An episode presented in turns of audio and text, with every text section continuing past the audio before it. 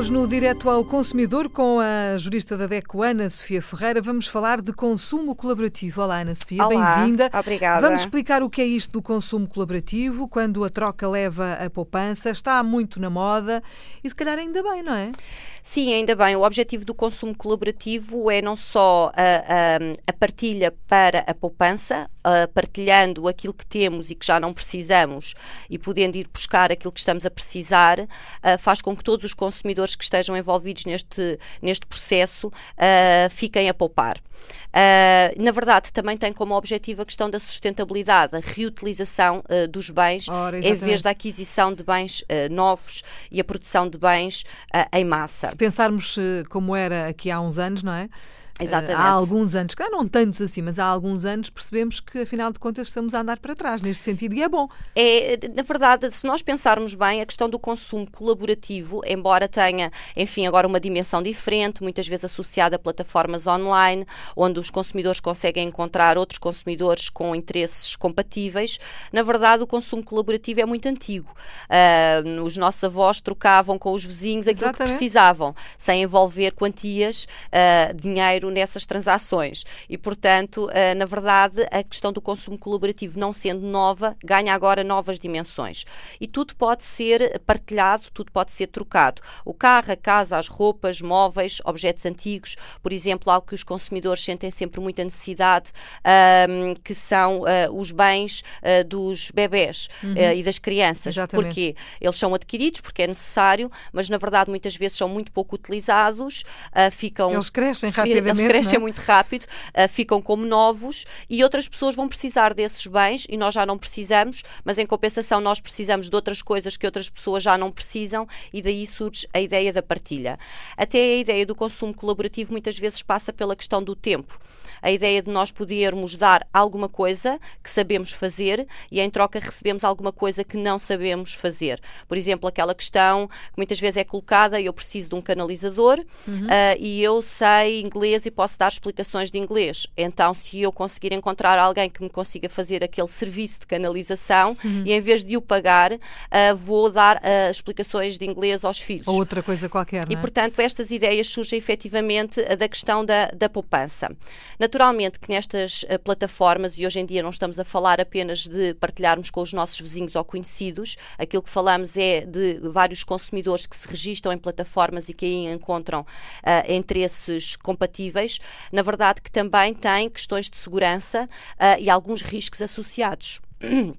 Quando nós adquirimos bens, por exemplo, uh, bens usados a um particular, temos que ter consciência que nestas plataformas podem existir pessoas menos bem intencionadas. Ora. E, portanto, sabemos que há sempre um determinado risco associado a, este, a estas aquisições, associado uh, a estas transações.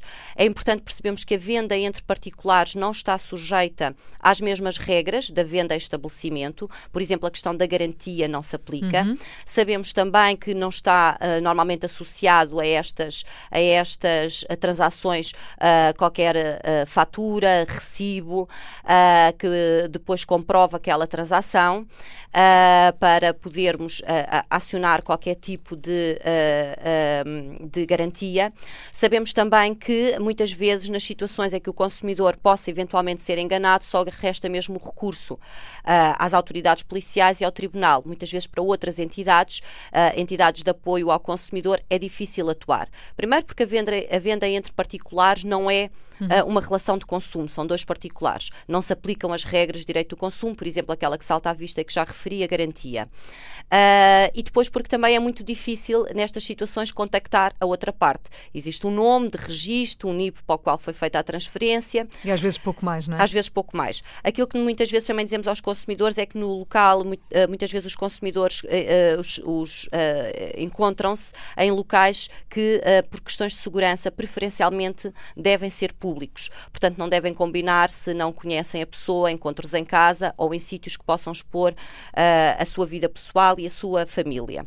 Naturalmente que também na troca, uh, enfim, de, de na, na, partilha do carro, a ideia das boleias, se eu vou para determinado sítio, se eu tenho que fazer isto, pode ser percursos diários e pequenos, por exemplo, casa-trabalho, ou pode ser distâncias maiores. Uhum. Se eu vou fazer uma viagem Lisboa-Porto, em vez de ir sozinha, vou colocar essa informação para ver se mais alguém quer ir para o Porto naquela data com aqueles horários claro, e, e vou partilhar. As despesas, não é? Aquilo que muitas vezes acontece, algumas plataformas têm, a maioria tem, um, é aquilo que, uh, uh, portanto, no fundo, uma pontuação que é dada aos utilizadores.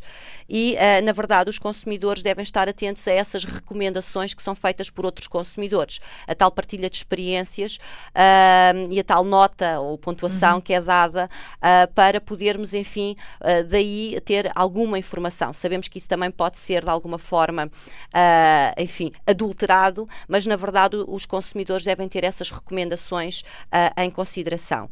Aquilo que a DEC também tem defendido é, e muitas vezes estas plataformas são meros intermediários, não há pagamentos a estas plataformas. Quando existe um pagamento, aí existe uma prestação de serviço, portanto, tem de existir um grau de responsabilidade da própria plataforma, da empresa que gera a plataforma, mas aquilo que temos vindo a defender é que estas plataformas não, não se podem desresponsabilizar em total daquilo que é, digamos assim, publicitado, daquilo que é uhum. uh, uh, transacionado na sua própria plataforma.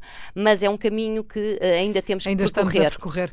Muito bem, é bom saber que isto existe e que está a ser mais ou menos controlado, ainda que não totalmente. Ana Sofia, obrigada por obrigada. ter vindo à Antena 1. A Ana Sofia Ferreira é a jurista da DECO e a DECO está connosco diariamente aqui no Direto ao Consumidor.